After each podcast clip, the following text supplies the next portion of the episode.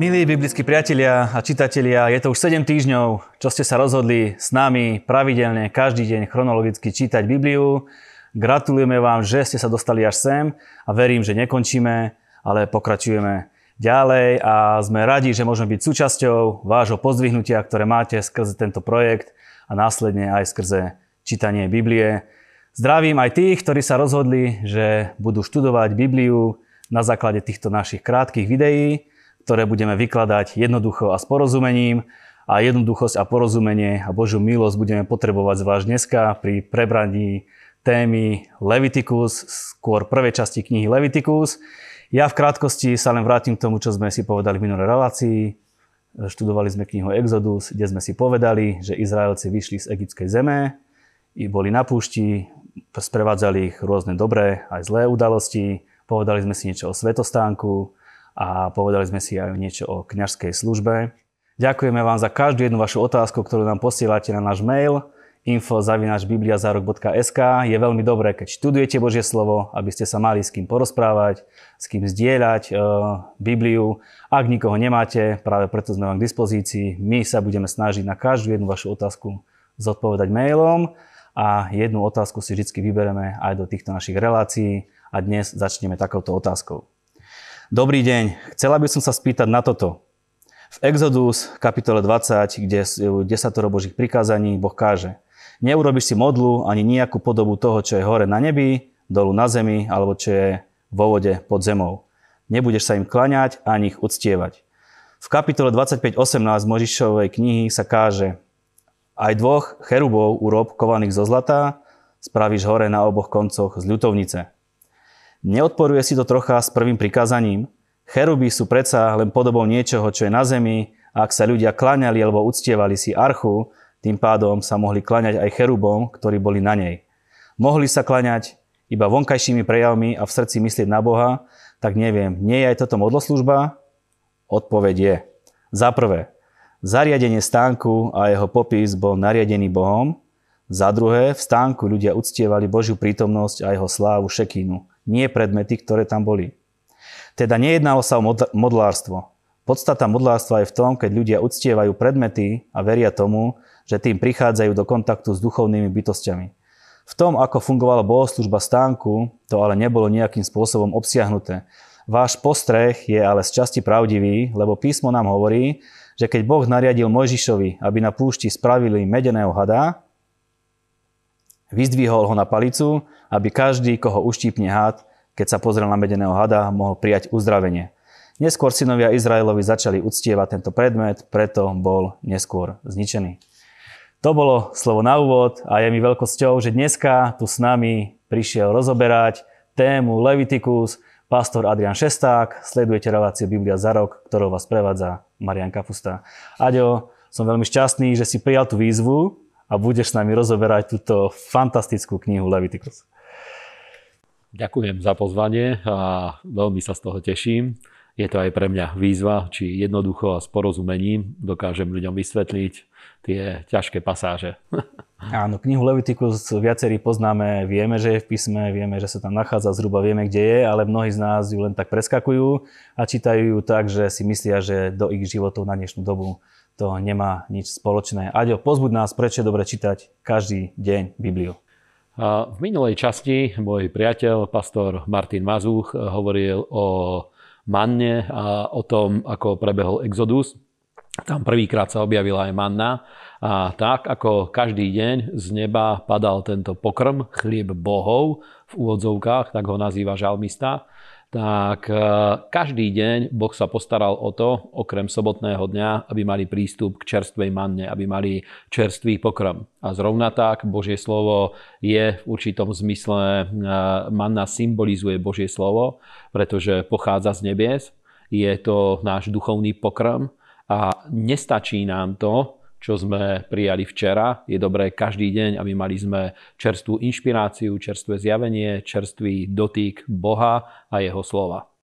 Áno, Exodus, kniha bola ukončená dokončením prác na Svetostánku. Povedzme si, čo to bol Svetostánok? Svetostánok bol eh, v podstate najdôležitejšia časť toho, celého toho izraelského tábora. Bolo to miesto kontaktu medzi nebom a zemom, zemou, miesto, kde Boh chcel prebývať a kde chcel umiestniť svoju slávu, aby mohol prebývať medzi synmi Izraela. Aký bol zmysel svetostánku? Zmysel bol jednoduchý. Za prvé prebiehali v ňom obete, k tomu sa dostaneme ale neskôr. Za druhé, kňazi tam vstupovali a do tej skrytej časti, do svetine a do svetine svetých raz za rok najvyšší kňaz, aby všetko pripravili na to, aby Boh mohol prichádzať a prebývať medzi Božím ľudom a aby s ním mohli mať spoločenstvo.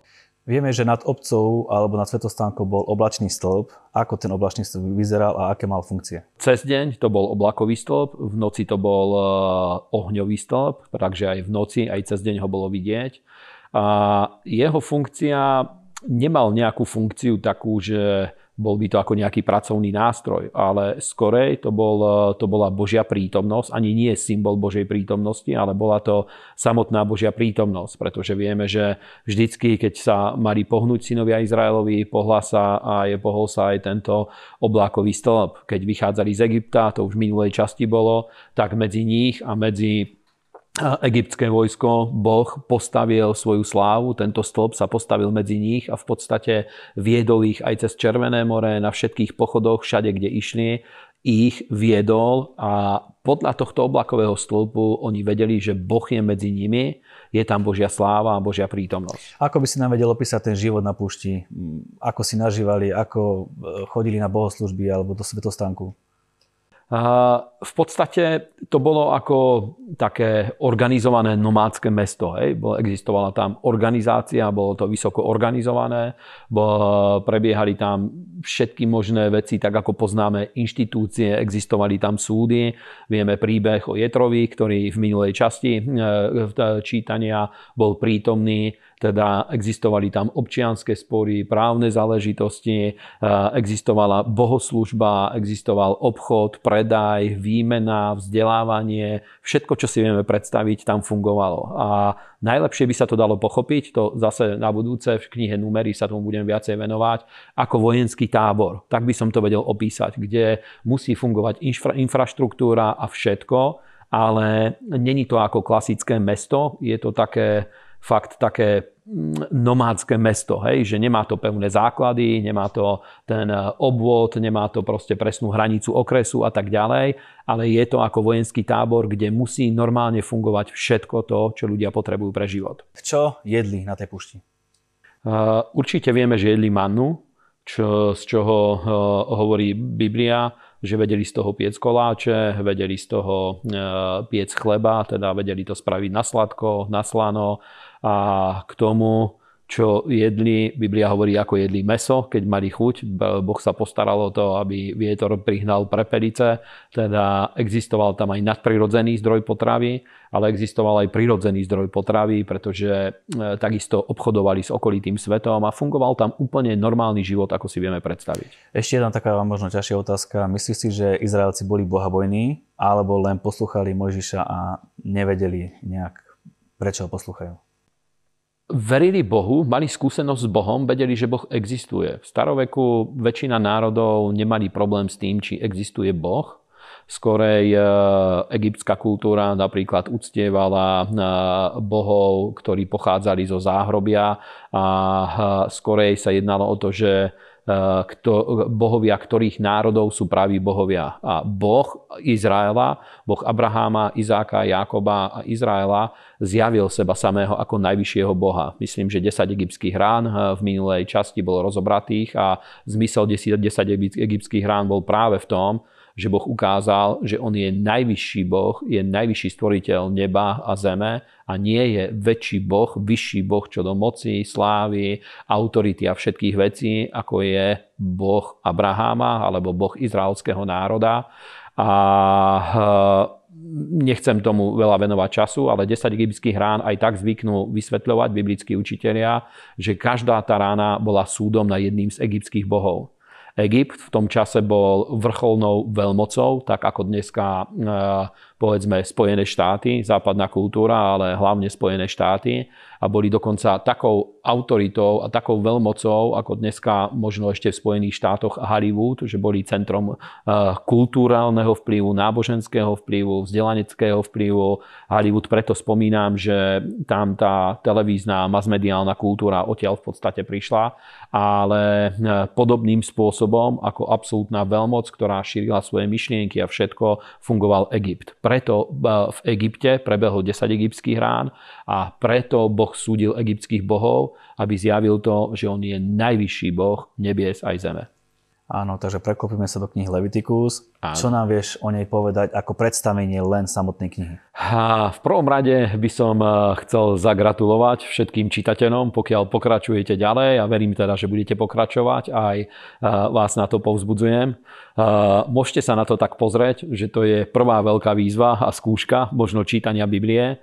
Pravdepodobne už ich nebude až tak veľa, pretože Leviticus je kniha, o ktorej, eh, tak ako ja vnímam kresťanov z rôznych rozhovorov, väčšina kresťanov nikdy neprečítala celú pretože nechápu jej zmysel, nič im to nehovorí, príde im to kus otrhnuté od života a mnohí sa pýtajú, že aká je súvislosť knihy Leviticus s novou zmluvou alebo s kresťanstvom.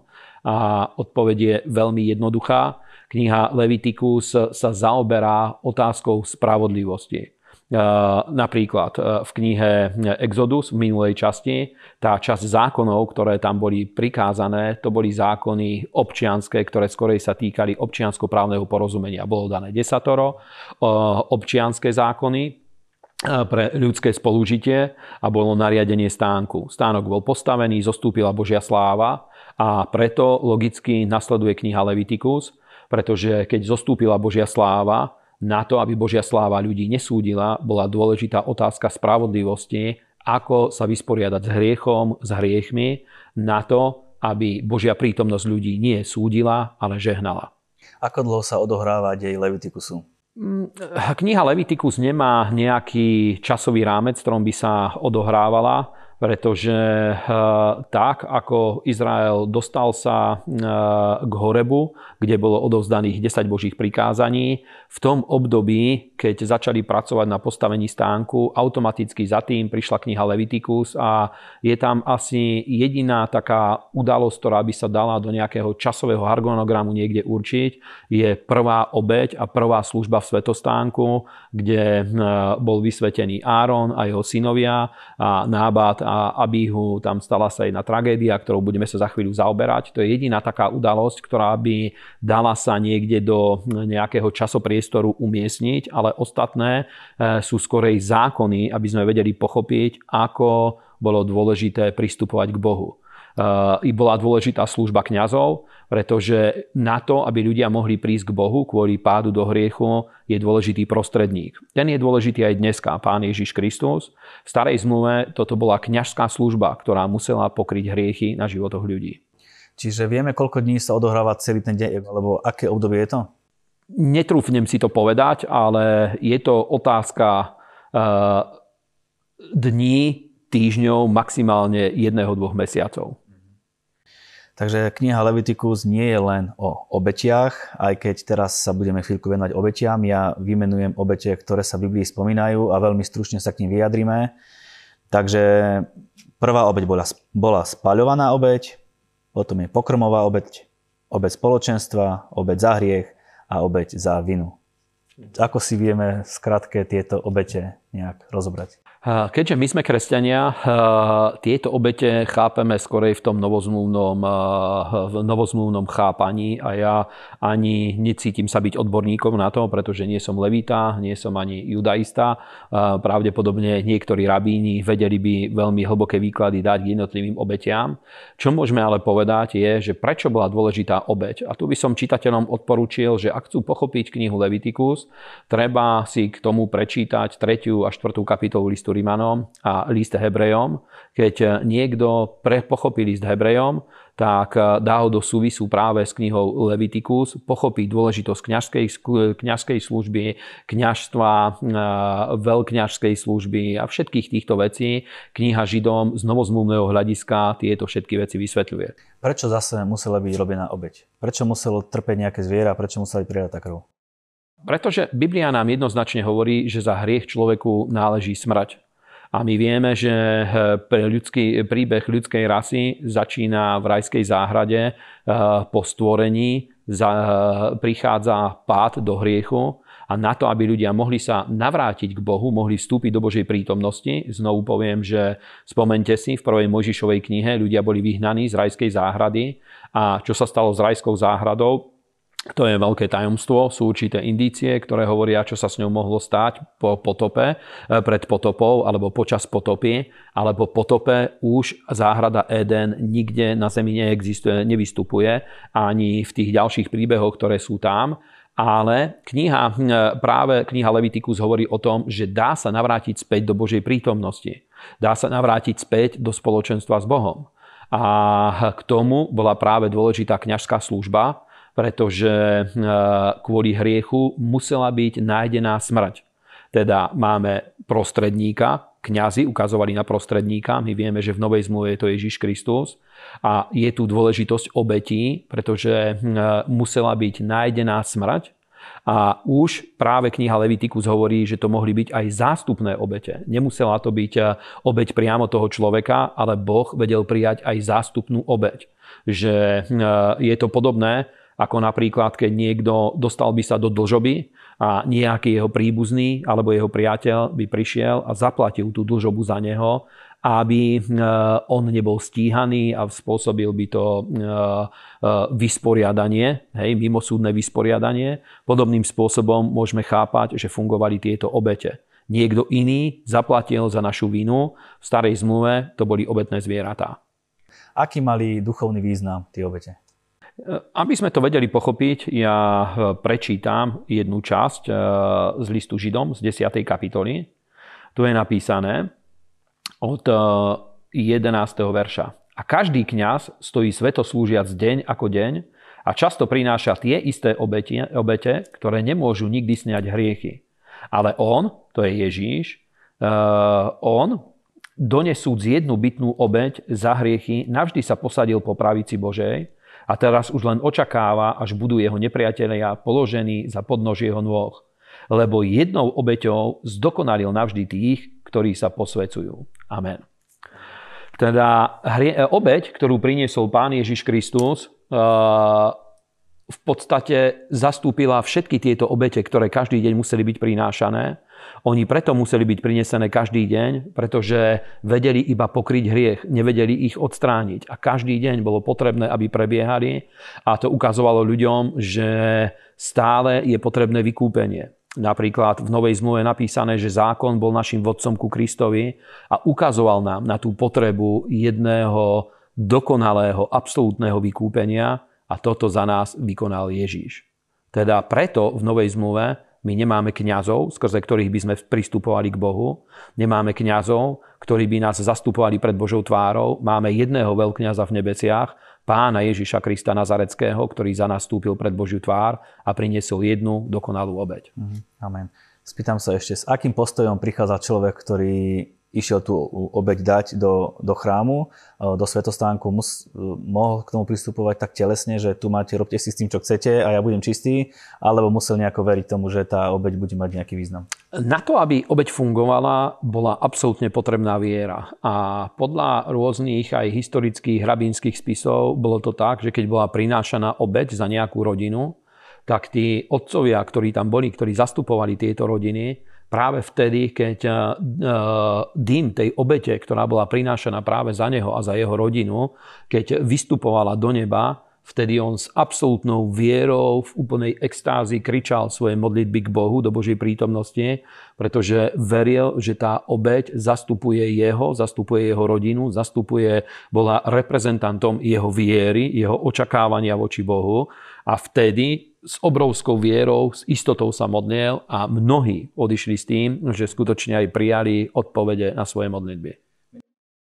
Minule sme si ukazovali, ako vyzeral veľkňaz v oblečení a keď tam prichádzali tie zvieratá, vieme, že ich zabíjal veľkňaz tie zvieratá a asi tam museli masaker krvi a proste nebolo to asi, kto vie aké. Čo s tým oblečením potom sa dialo? Prečo sa musel zašpiniť? A, povedal by som takto. Zvieratá nezabíjal veľkňaz, iba pri určitých obetiach bol prítomný. Napríklad, eh, keď bola Jomkypurská obeť a ďalšie obete. Ale bežne obete prinášali kňazi lebo bol veľkňaz a bola trieda kňazov a bol veľkňaz. A títo kňazi, keď prichádzali do svetostánku, mohli by sme to v dnešnom jazyku povedať, že chodili na týždňovky. 7-dňový cyklus mali a vždycky raz za nejaké obdobie, to si dopredu na rok e, vyťahovali losy, vylosovali si kto kedy bude zastupovať Boží ľud stánku, kedy tam príde tých 7 dní nesmel vystúpiť z toho územia stánku. Teda musel tam, neskôr v chráme, musel byť iba na tom území stánku. A, takže tam jedli, prezliekali sa, všetko a mali tam čisté oblečenia, takže po každej obeti kňaz sa musel umyť, musel sa prezliec a obliec do čistého oblečenia, pretože iba čistý, svetý človek mohol zastupovať niekoho iného. To bol ten zmysel kňažskej služby. Počas toho obdobia 7 dní napríklad tam jedli. Oni nesmeli skutočne vystúpiť za hranicu svetostánku, pretože to bolo sveté miesto. Bolo očistené e, e, krvou obete, bolo posvetené tým e, olejom pomazania všetkým týmto, týmito vecami, aby to miesto bolo sveté, aby tam bola svetá Božia prítomnosť, svetá Božia sláva a nesmeli výjsť za to miesto, pretože v tom období zastupovali Boha pred Božou tvárou. E, veľa zvierat zabíjali, myslíš si, že mali nejakú techniku na to, ako ich zabíjať, lebo predsa není jedno asi, ako to zviera zabiješ. S najväčšou pravdepodobnosťou, podľa, ta, podľa toho, ako dneska funguje ten rabínsky svet, e, reštaurácie, ktoré majú tie košer certifikáty, tak tam nejde len o to, že varia košer jedlo podľa nejakých receptov a podľa nejakých pravidiel. Aj to meso musí byť košer. A skutočne uh, tí rabíni, ktorí, majú, ktorí toto robia, ktorí sa týmto zaoberajú, majú špeciálne ťahy, napríklad ako pristúpať k zvieraťu, tak aby zviera nebolo vystresované, aby sa nebálo, ako urobiť rôzne rezy, aby neostala krv, žiadna krv v tom mese, pretože e, košer stráva je o tom, že nesmie ostávať krv v mese, nesmie ostávať krv v tom organizme a tak ďalej a majú, majú na to dneska rabíni, do dneska majú špeciálne techniky, ako zabíjať zvieratá. Ja chodím napríklad príležitosne jesť s bratmi do jednej reštaurácie, kde robia husacie hody na Slovensku, dole v slovenskom grobe a tam do tej reštaurácie, kde my chodíme, chodíme aj bratislavský rabín, zabíjať napríklad zvieratá sám pre seba. Je priateľom tých ľudí, ktorí majú tú farmu a on si tam kupuje tie zvieratá a si ich aj zabíja, aby boli košer. Teda existujú na to určité techniky, ako fungujú, my nevieme, pretože judaizmus to je úplne uzatvorený špeciálny svet, do ktorého nevidia pohania. Ani my ako kresťania do neho nevidíme, ale chápeme určité duchovné princípy. Spomínal si hriek Nádaba a Abihu, o ktorom čítame. Čo sa stalo? Nábad a Abihu obetovali cudzí oheň. O tom hovorí Božie slovo aby niekto mohol pochopiť, čo to je cudzí oheň, pretože na tým môže vysieť veľa otázok, čo to vlastne môže byť cudzí oheň. Vieme, že oheň, ktorý bol v stánku stretávania a ktorý bol bohoslužobný oheň, vždycky pochádzal od Boha. Napríklad Mojžiš, keď priniesol prvú obeď spolu s Áronom, tak zostúpil Boží oheň z neba, ktorý zapálil oheň na oltári. A o to, aby tento oheň nevyhasol, museli sa starať kňazi, stále to muselo pokračovať a musel to byť oheň, ktorý pochádza od Boha. Neskôr vieme v Šalamúnovom chráme, keď bola prvá spaľovná obeď, ktorú priniesol Šalamún, tiež zostúpil oheň z neba. A to nebolo iba znamenie toho, že Boh, to, e, boh e, e, prijal obeď, ktorú priniesol Šalamún, ale to bol začiatok tej služby, ktorú Boh prijal a ktorú Boh posvetil a znovu kňazi sa starali o to, aby ten oheň nevyhasol a aby tam bol ten oheň, ktorý pochádza od Neho. A, na, a takisto na základe toho vieme pochopiť napríklad Eliášov oheň, že to nebol iba zázrak, ktorý nás fascinuje, ale Boh potvrdil to, že je iba jedna bohoslužba, ktorú on príjima, na ktorú dá svoju slávu a svoje požehnanie a to je bohoslužba, ktorú reprezentoval práve Eliáš. Nebola to tá politeistická bohoslužba. A cudzí oheň teda bolo niečo, že na tom svetostánku, na mieste, kde bolo treba slúžiť pánovi, oni priniesli nejaký iný oheň, ktorý si vyrobili nejakým vlastným spôsobom, niečo, zapálili ho vlastným spôsobom a toto pre Boha bolo nepriateľné. Čo chceli docíliť? Nemyslím, že by chceli niečo docieliť, skorej nechápali tú podstatu svetosti že Boh je svetý a všetko to, čím sa Bohu slúži, musí byť sveté, musí pochádzať od Neho, z Jeho prítomnosti a z Jeho slávy. Pre Boha nič ostatné nie je priateľné. To už ukazovala aj Abelovská a Kainovská obeď a tak ďalej. Nebudeme znovu sa tým zaoberať. Teda oni priniesli oheň, ktorý oni vyrobili, zapálili a mohlo to vyzerať úplne rovnako, ale podstata bola úplne rozdielná, pretože to nebol oheň pochádzajúci od Boha, mohlo to, na prvý pohľad by to nikto nerozpoznal. Aj ich úmysel bol dobrý, predsa Boh to neprijal. Ďalej čítame o malomocenstve, nejaká kapitola bola venovaná tomu.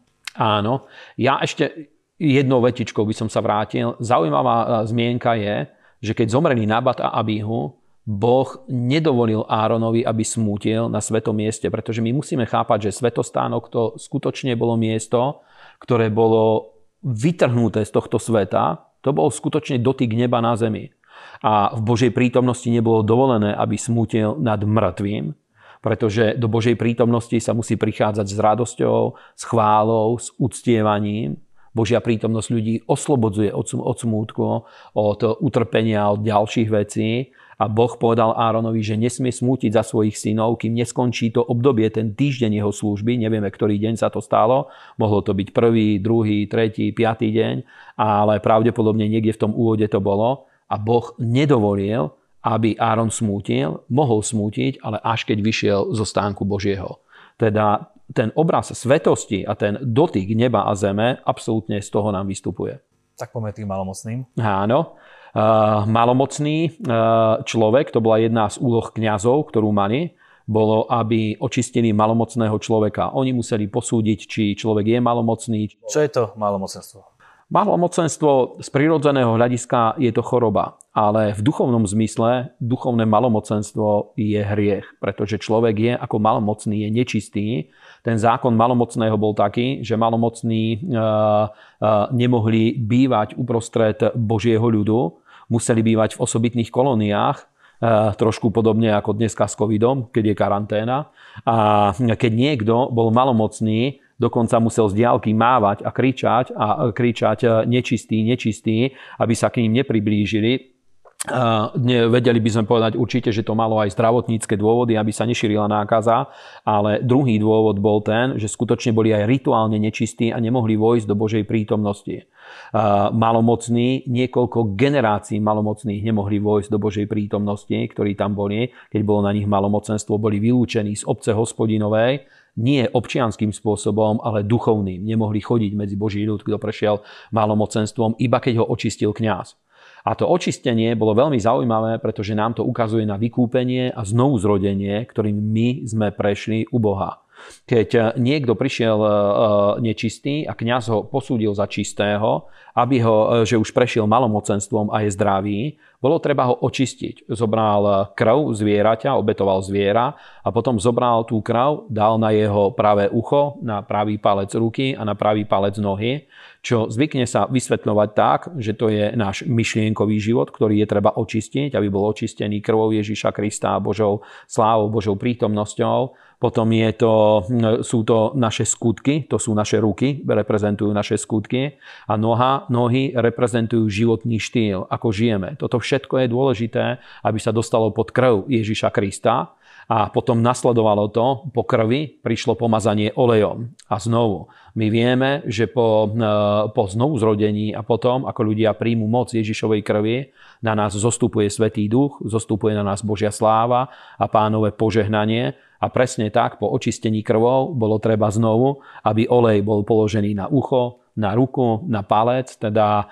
e, jedna časť je očistenie a vykúpenie a druhá časť je pomazanie Svetým duchom pretože pomazanie Svetým duchom vytvorí tu ten nový život. Krv očistuje a posvecuje, ale Svetý duch vytvára ten nový život, do ktorého Boh nás chce voviesť. V 17. kapitole potom dáva Boh e, Izraelcom zákaz jedenia krvi a tam mi pasuje prečítať jeden verš z Novej zmluvy z listu Židom 9.22. Skoro všetko sa krvou očistuje podľa zákona a bez vylietia krvi nedeje sa odpustenie. Amen. Vieme to nejak prepojiť? Uh, absolútnym spôsobom. Uh, Biblia ukazuje aj v Novej zmluve, keď uh, apoštolovia posielali list bratom z pohanov, pretože nastal ten problém, či pohania sa majú obrezovať, či majú dodržiavať Mojžišov zákon.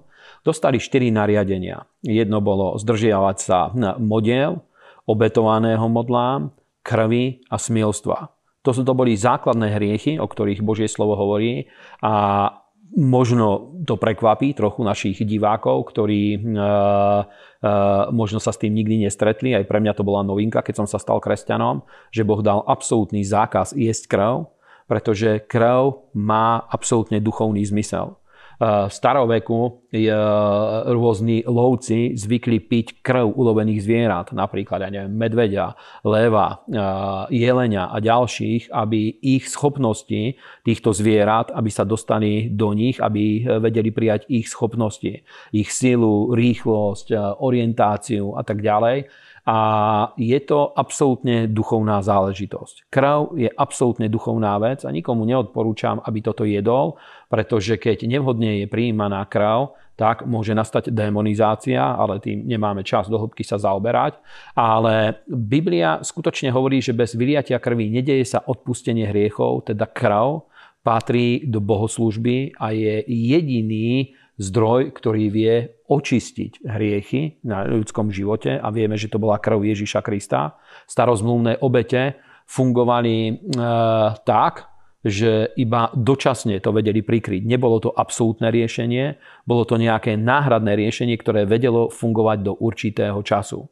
Potom vieme, že prišla samotná obeď Božieho syna, tá bola dokonalá, aj nás zdokonalila, vykúpila, očistila a tu príjmame vierou.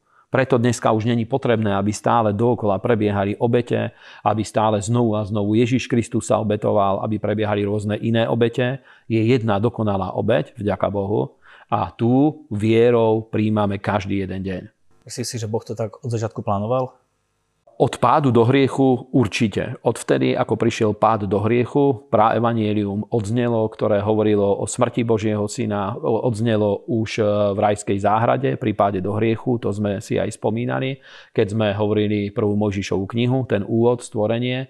Takže Boh to od počiatku naplánoval. Biblia hovorí o Ježišovi, že on je baránok zabitý ešte pred stvorením sveta. A táto smrť samozrejme neprebehla fyzicky, tá prebehla fyzicky tu na v čase. Vieme presne ten čas, kedy prebehol, ale duchovne v tom zmysle, že to rozhodnutie o jeho smrti prebehlo ešte vo väčšnosti, ešte pred počiatkom sveta, pretože Boh vedel, že príde pád do hriechu a dopredu všetky tieto veci boli naplánované.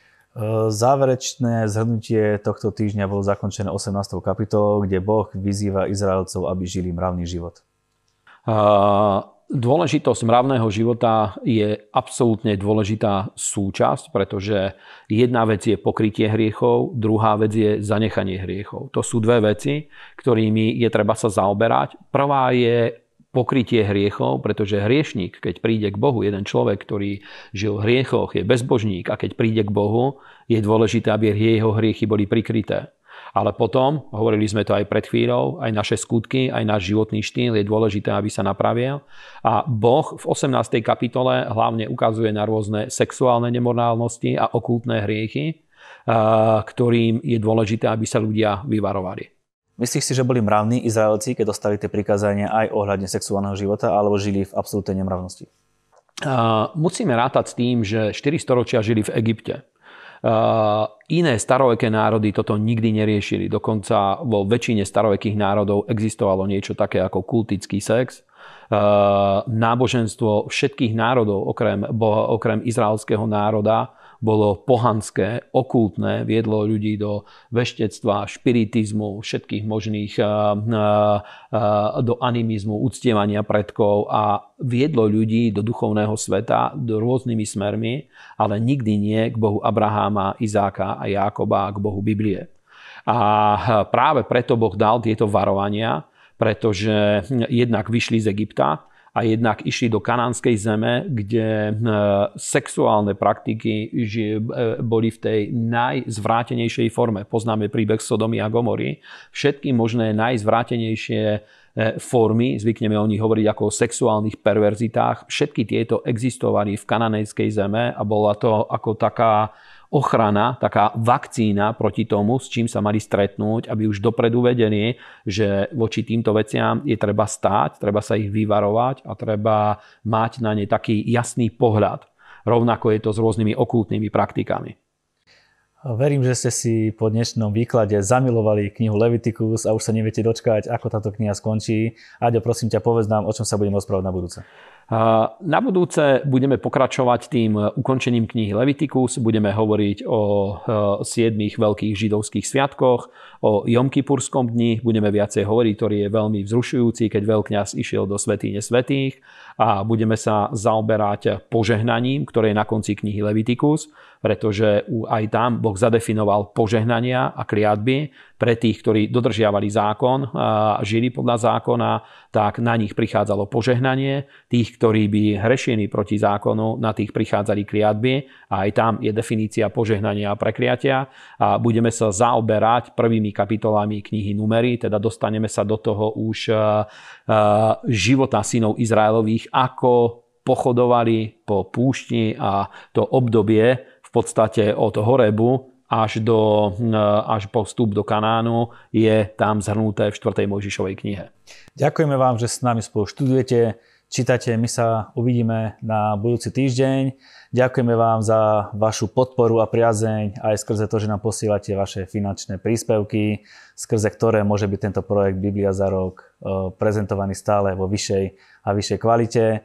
A ďakujeme vám aj za to, že študujete, čítate, že ste s nami a my sa tešíme na to, že chodíte na našu stránku bibliazarok.sk, že chodíte na naše sociálne siete a že nás počúvate aj pomocou našich podcastov. Majte príjemný čas pri čítaní Biblie v ďalšom týždni. thank you